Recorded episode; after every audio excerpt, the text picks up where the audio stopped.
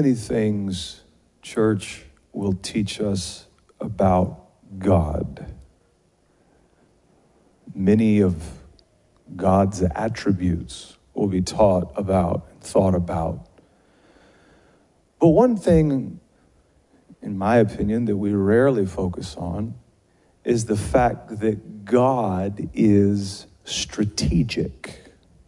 We talk about him being omnipresent, omnipotent, all powerful, all knowing, but, but we rarely talk about the fact that his movements, his ways, how he does things in your life is from a very strategic place. And it's comforting to know that God is strategic because sometimes what he promised he would do and what he's doing now seem to be going in different directions. If all of God's ways and his uh, movements in our lives were perfectly congruent with his promise, we would have no need to seek him or we would have no need to study him.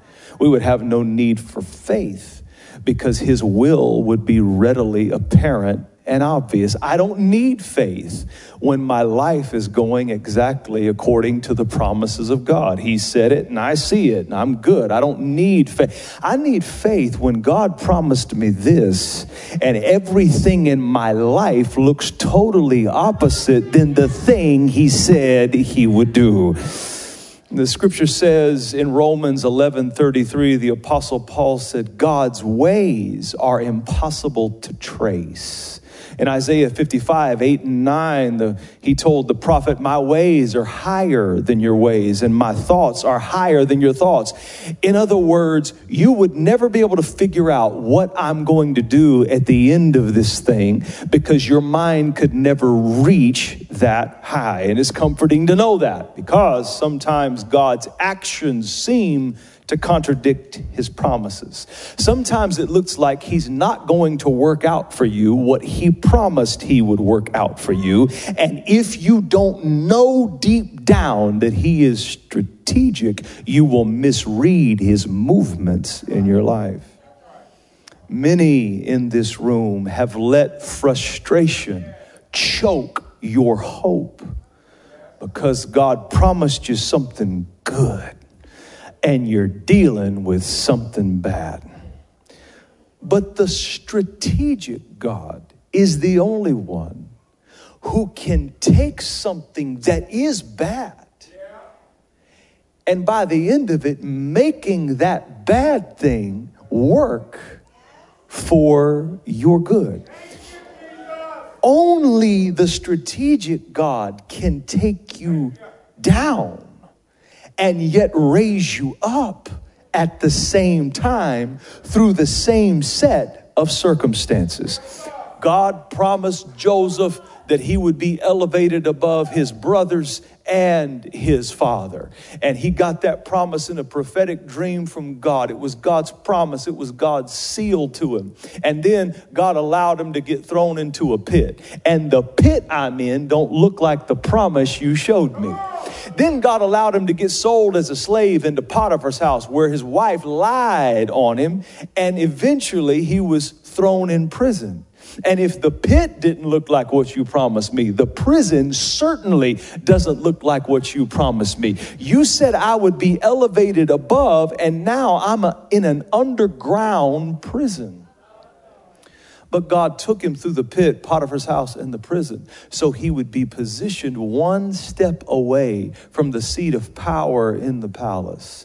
God has a way of strategically using the negative things and the hurtful things and the painful things of your life and even the contradictions in your life. He'll use it to position you in the place he promised you would end up. So, the first thing I want to tell those of you who made the decision to come to church this Sunday morning, the first thing I want to tell you is however bad it is right now in your life, you are somewhere within the strategy of God. Your circumstance is somewhere. God hadn't turned you over to the enemy, God hadn't turned you over to people. You are somewhere within the strategy of God. You may be in a pit, you may be in an awful place, you may be in a place of depression, you may be in a place of financial difficulty. You may be in a place of struggle in your health or your mental health, but you are somewhere, right where you are, you are somewhere within the strategy of God. And before this thing is over, God's gonna make the bad thing go to work on your promise, go to work on your good, go to work for your benefit.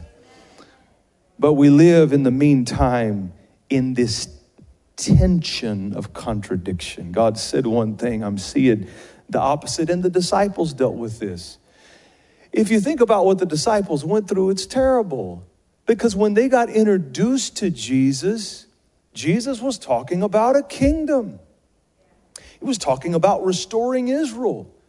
Jesus was walking around performing miracles, proving he had divine power making an open display, casting out demons, blessing people, healing people, raising people up. And the disciples are shouting because he's doing all these things and he's preaching about a kingdom. Kingdom, kingdom, kingdom. They were arguing over who was going to get to sit on the right hand or the left hand in the kingdom. They were excited about the kingdom when all of a sudden he changed his message and he started talking about a cross. Wait a second now. I signed up for a kingdom. What you doing talking about this cross?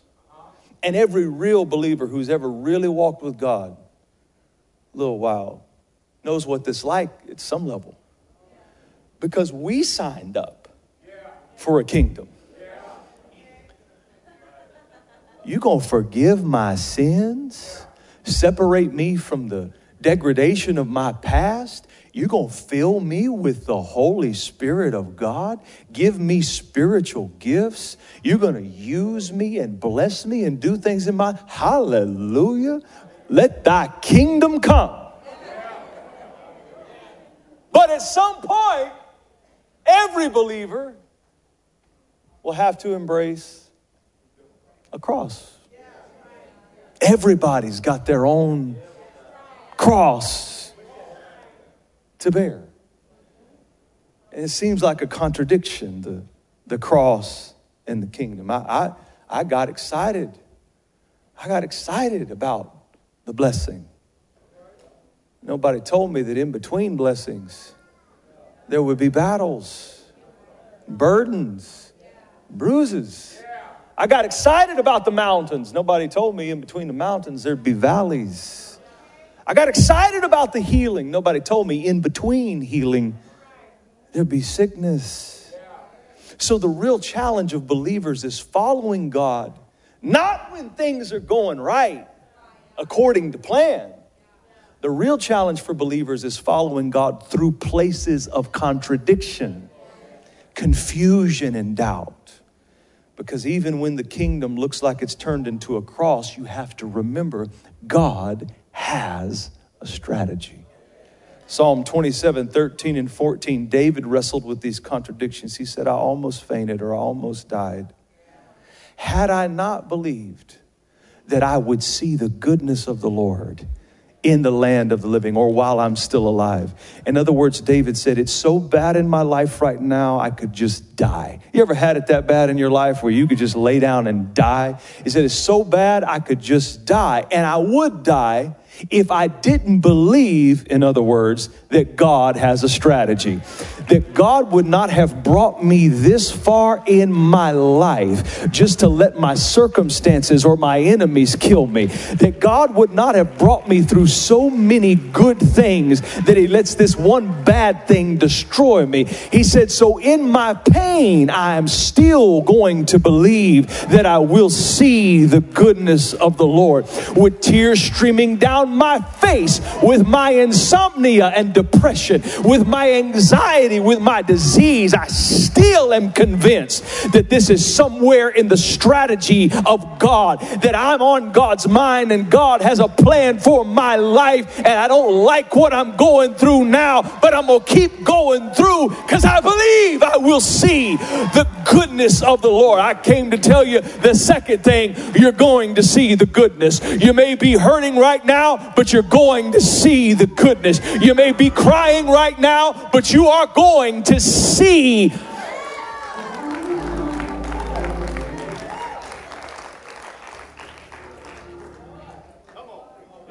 Walk with me as we trod upon hallowed ground now. In our text, Jesus has been abandoned by his disciples, with the closest one, Peter, not just abandoning him, the closest one that he invested the most into, passionately swearing and denying that he ever even knew who Jesus was. Jesus has been arrested and first taken to the judgment hall. We don't preach enough about what he went through in the judgment hall. The whole passion of the, of the Christ was a mixture of pain and embarrassment, pain and humiliation. We talk a lot about the whip and the nails and the cross we don't talk as much about the humiliation. In the judgment hall is when they started humiliating him. They blindfolded him and they took a stick and they said, You're really such a prophet? Tell us which one of us hit you. And they took turns doing it. Then they begin to take turns spitting on him. I don't know if you've ever had anybody spit on you, but it's one of the most degrading feelings. And they, they took turns doing it. Then they started to escalate and get a little more violent. They started to strike him with their fists. And then finally, they ripped the beard out of his face. Then they take him to the whipping post, binding his hands above his head, stretching out and elongating his back muscles. And with a cat o' nine tail whip, a whip sewn with leather straps, which were tied with and mingled with bone, glass, and shards of metal. They beat him and scourged him to the point that the historian Josephus said there were such holes in his body from the whip that his internal organs were peeking out through the holes they made in his body. Then they put a cross on his back. And they made him carry it up a hill called Calvary. And then in verse 23, John 19, 23, right before they drove the nails in his hands and feet, it's just this little thing. People don't pay a whole lot of attention to it that the Holy Spirit told me to highlight for somebody. I wish I knew who you were. But the Bible says in John 19 23, when they crucified Jesus, first they, they took his clothes and they divided his clothes up. They tore them apart into four shares, one for each of them, with the undergarment, his, his underwear remaining. In verse 24, they said, Let's not tear that apart like we did his other clothes. That's There's no seams in it. It was woven from top to bottom. That's valuable. Let's roll dice for it. And to do that, they had to strip him naked. They've got his clothes, they've got his underwear. And what I wanted you to see, he's not just in pain physically, now he's massively embarrassed, full of shame. And you need to know that because he endured that level of public humiliation and shame. He was stripped of all of his clothes so that you could be covered and released from your shame. The Holy Spirit told me there's far too many people in this room walking around with shame. Shame because of what you did in the past. Shame because of what happened in your youth. Shame because of this. Shame because of your mistake. Shame. And you can't, you, you've gotten past the incident, but you're still carrying with you the shame of it. And it's because you don't know that Jesus took on not just sin, not just curses. Jesus took on the shame of our sin. And he let them, he let them take his clothes so that you could take up a garment, a covering, something to, to wrap around you that will cause you to be able to raise your head. Stop walking with your head down because of shame. It's disrespectful to what Jesus went through for you to be a blood bought believer walking around in shame. Don't let people shame you. Don't let the devil shame you. And for God's sake, stop shaming yourself. Jesus went through entirely too much. And then, as he's nailed to the cross and hanging there, stripped of his dignity, nears death. And he has one final request of the world before he dies. He asks mankind for one last thing. Verse 28 later, knowing everything had now been finished, so the scripture would be fulfilled, Jesus said, I am thirsty. And we got we got a theological conundrum with this.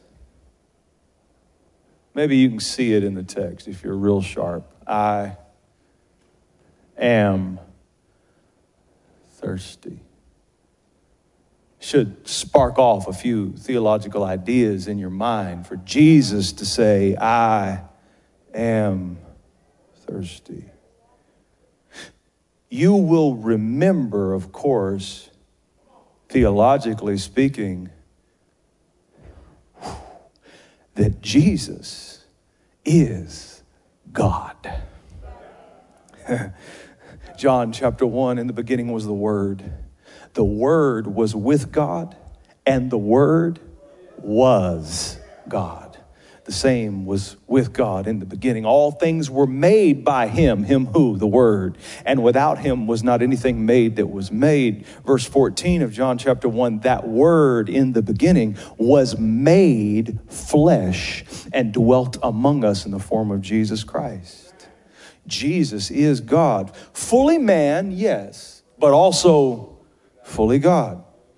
But there was this one thing he used to do when he wanted to refer to his divinity, when he wanted to step aside from the humanity and refer to his divinity, he would always say this statement. He would say, I am.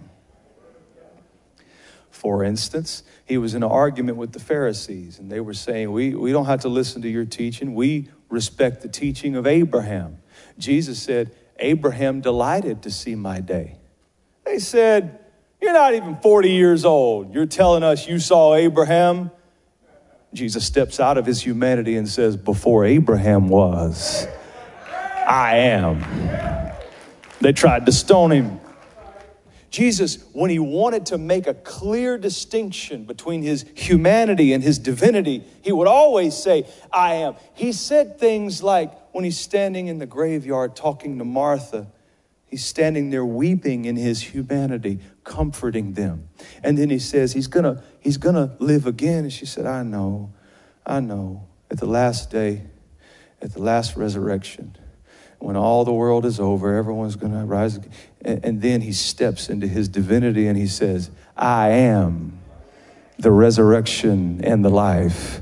He that believeth in me, though he were dead, yet shall he live. He said things like, I am the way, the truth, and the life. No man comes to the Father but by me. He said things like, I am the door of the sheepfold. Anyone trying to enter the kingdom any other way is the same as a thief and a robber, and a thief comes not but to kill, steal, and destroy. But I am come that you might have life and that more abundantly. He said things like, I am the good shepherd. So whenever Jesus is saying, I am, he's, he's fleeing his humanity for a moment and concentrating your mind on his divinity. So he says here, I am thirsty. From the human part of Jesus, we could assume his throat was parched and needed a drink of water. But he never said, I am, referring to himself as a human. He only said, I am, referring to himself as God Almighty.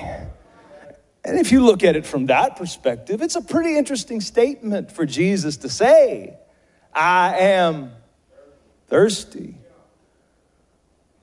It's interesting that a God who created a planet that's three fourths water would say, I am thirsty.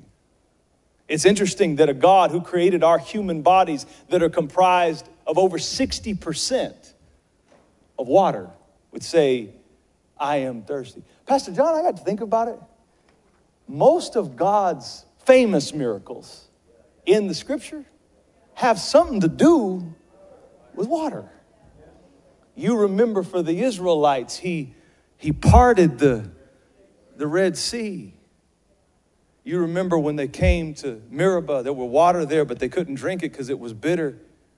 And so God told Moses to throw a tree in the bitter waters of Meribah, and God made the waters sweet. When they got to an arid place where there was no brook or stream, God told Moses, Take out your rod and strike the rock. And God made water come out of a rock. You remember Jesus' first miracle, don't you?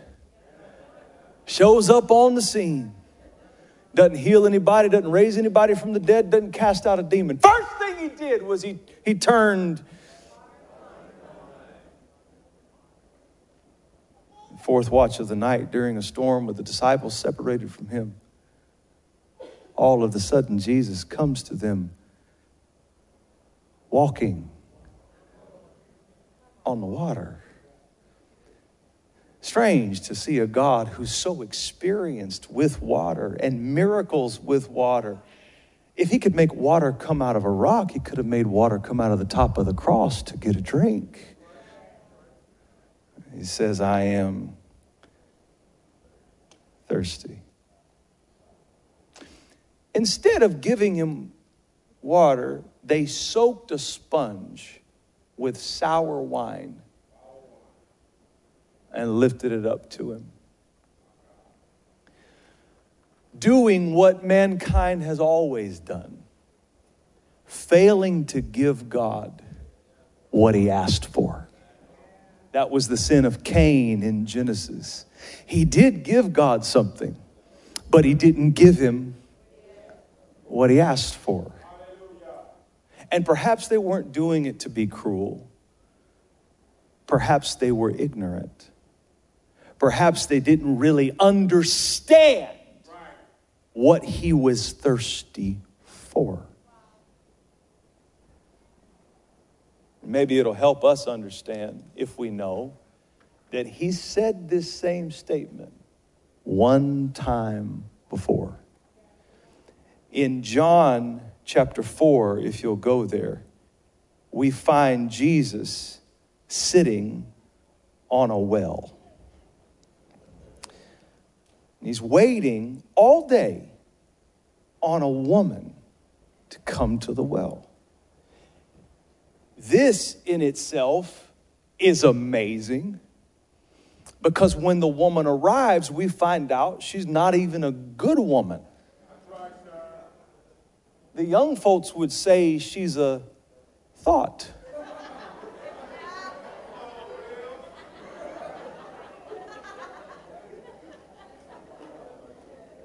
Forgive me for the language, but she was promiscuous, yeah. nasty, yeah. morally bankrupt, dirty. And yet Jesus is sitting there waiting for all day, waiting for a thought. Should have titled this message, Waiting.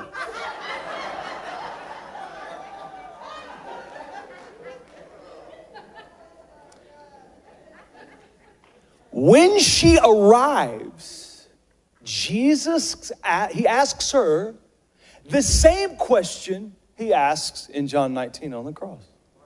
He said, I am thirsty. Will you give me something to drink? She replies, Sir, you have nothing to draw with because she thinks he's talking about H2O. So, the same problem we have in John 19, we have in John 4. Jesus is asking for something, and because his ways are higher than our ways and thoughts higher than our thoughts, neither person in neither text understood what he meant by, I am thirsty. In John 4, chapter 10, Jesus answered her, If you knew the gift of God and who it is that asks you for a drink, you would have asked him, and he would have given you living water. And as the conversation evolves, they go from talking about water to talking about worship. In John 4 23, Jesus said, Yet a time is coming and has now come when the true worshipers will worship the Father in spirit and in truth, for they are the kind of worshipers the Father seeks. The Father seeks that God is looking for something. Now, when I look for something, I look for it because I can't find it. But how can a God who knows everything and has everything, how can he seek something? And all of a sudden, we realize that he's seeking, longing for, thirsty for the one thing he can't give himself. He's thirsty for her worship. Text is amazing. He says, Give me a drink. She says, You don't have anything to draw with. And he said, Well, if you knew who you were talking to, you would have asked me to give you a drink so that you could give me a drink. I want to put something down on the inside of your spirit so that you can give me what I'm thirsty for. I created you. I made your voice. I made your hands. I hold your heart. And I want to put something in you that when you open up your mouth, not only does it water you, but it quenches me. I'm thirsty for what I deposited down on the inside of your spirit. Really, what I'm thirsty for is I'm thirsty for you. I want to hear the sound of you with your background and all of your mistakes and all of your past and all of your problems. I want to know what it would feel like to drink in your worship once I've restored you, blessed you, cleaned you up, brought you all the way up from a low place. I wonder what it would sound like. I wonder how the praise would feel to my throat. I wonder what a quench I would get deep inside to hear you thank me for all of the things I've brought you through after I brought you through them. I wonder how it would feel to hear you say, Thank you for my healing after I heal your body. So if you knew who you were talking to, you would ask me to do something in you so that you could provide something then for me because I'm thirsty.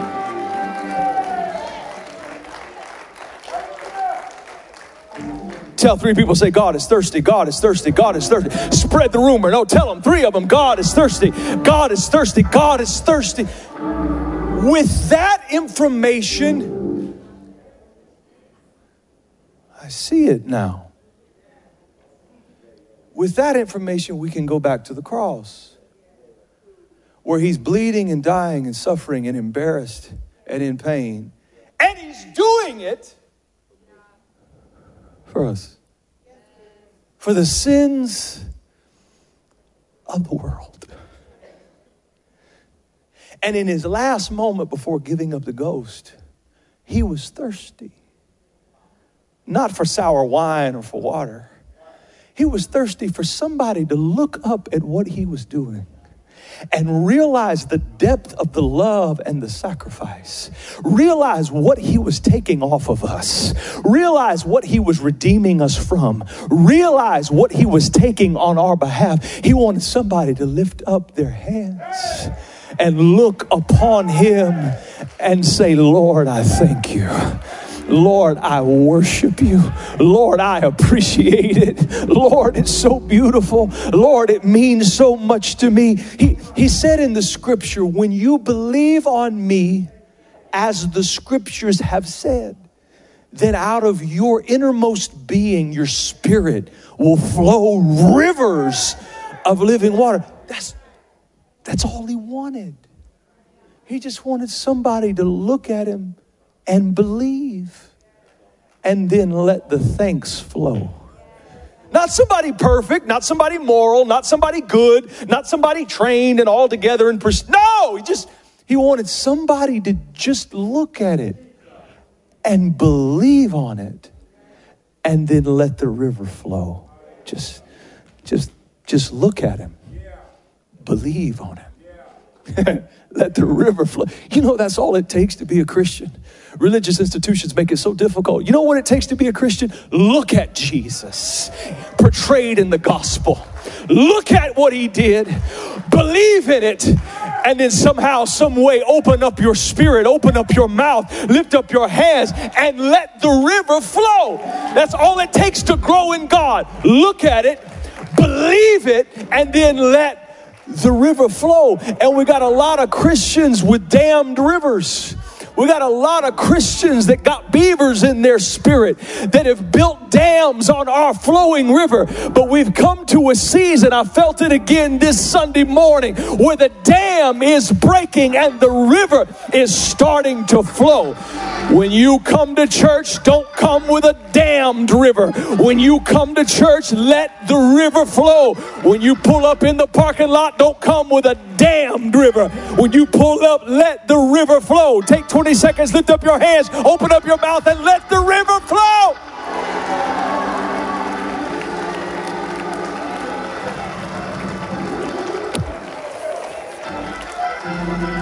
Let it flow, let it flow, let it flow.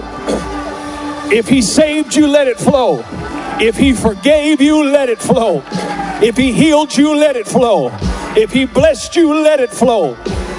He's thirsty for it. He's thirsty for it. He's thirsty for it. Don't look at me. Raise your hands, lift up your voice, and give God some water.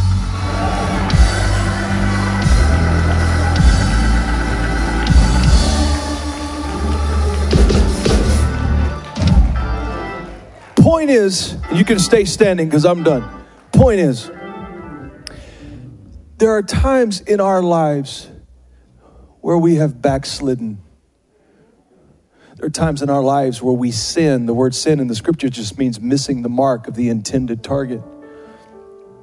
There are times in our lives we fail not only God, there are times in our lives we fail ourselves. We don't even keep our own standard to ourselves, much less God's. And there are times where the soul gets so weary, so dried out, and the soul literally begins to thirst, not for religion, not for man made rules or organizations or somebody's stamp of approval. No, there's just times the soul begins to, to thirst for God.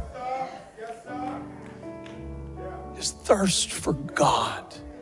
Some of you, you're here this morning, you don't know everything that's been talked about. You don't, maybe you don't know anybody here, but you came because deep inside there's, there's just a thirst for God. But this text proves no matter how thirsty you've ever been for Him, He's more thirsty for you.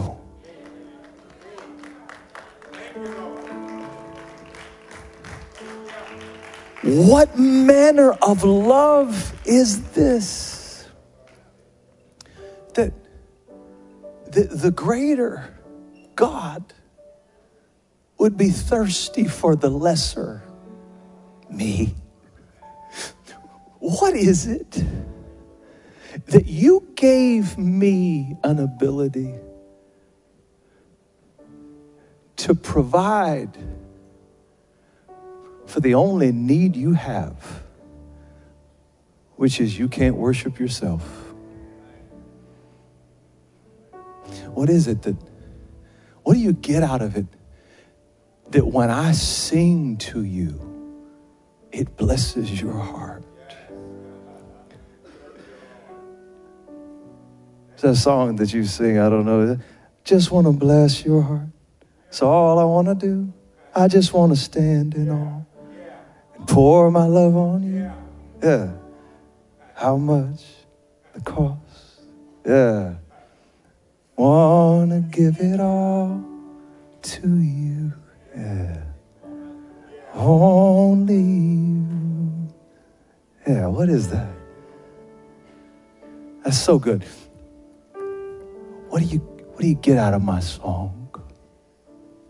I don't understand it. Your ways are higher. What do you get out of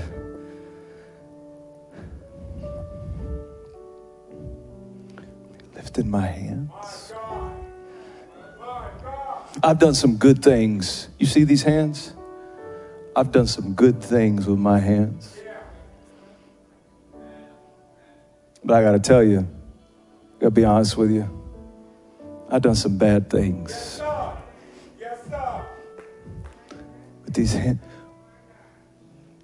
Why would you tell us to lift up our hands in your sanctuary? What do you get out of it? Why would you why would you tell us that you get that you get blessed when we dance?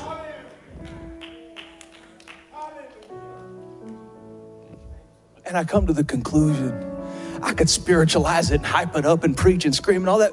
It'd be good preaching, but but the concept is unfathomable. That there's something about your praise, something about your tears, something about your song, something about your attention in a moment of worship that is to God what water is to you when you're thirsty. So I just came by to tell you this morning, remind you this morning that you serve a thirsty God. Give him one more praise.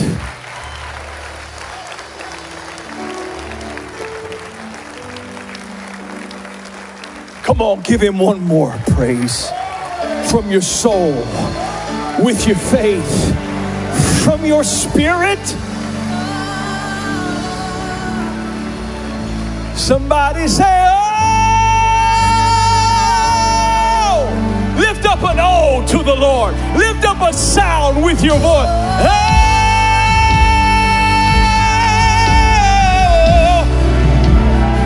Lift up your hands, clap your hands, walk around, jump in space. Do something because you don't realize it in the natural, but in the realm of the spirit, somebody's quenching a thirsty God. Praise Him for His acts, praise Him for His excellent greatness, in the sanctuary, praise Him in the cymbals, praise Him in the dead, praise the Lord. Oh yes, oh yes, I say. Oh, oh, magnify the Lord with me and let us exalt his name together. Oh, sometimes you just gotta say, oh.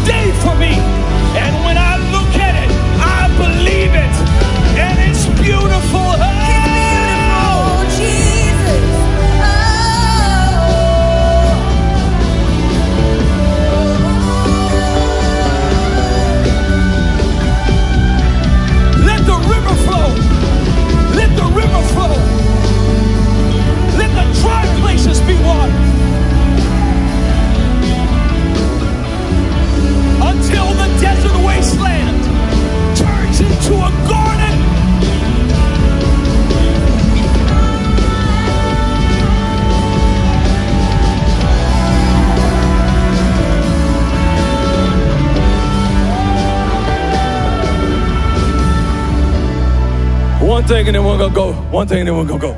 You, Lord, you are worthy. I know you know this one. And no one can worship. I'll be your water boy. I'll be your water boy for all the things you've. Come on, Christian world, let me hear you sing. No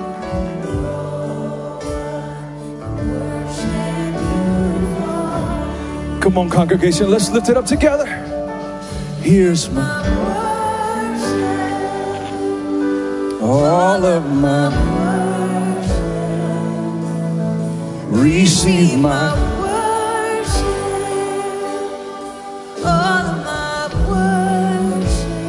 and I will not be silent.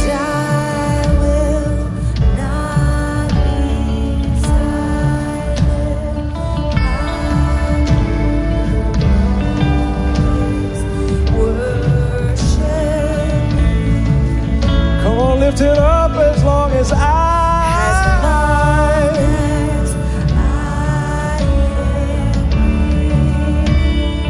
I will always.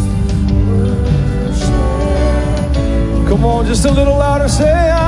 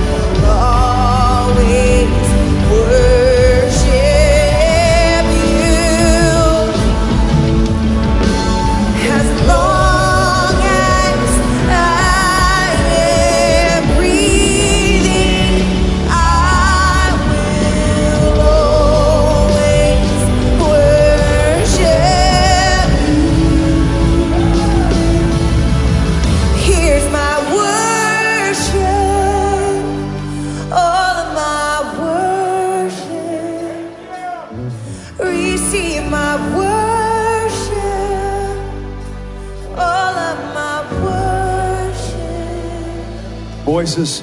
Here's my all of my worship.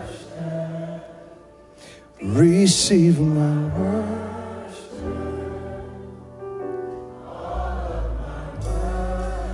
Hands lifted all over the house. Repeat this prayer with me. Lord Jesus, I have looked upon you as the scriptures have said, and I believe, I believe, I believe you died on the cross for my sins.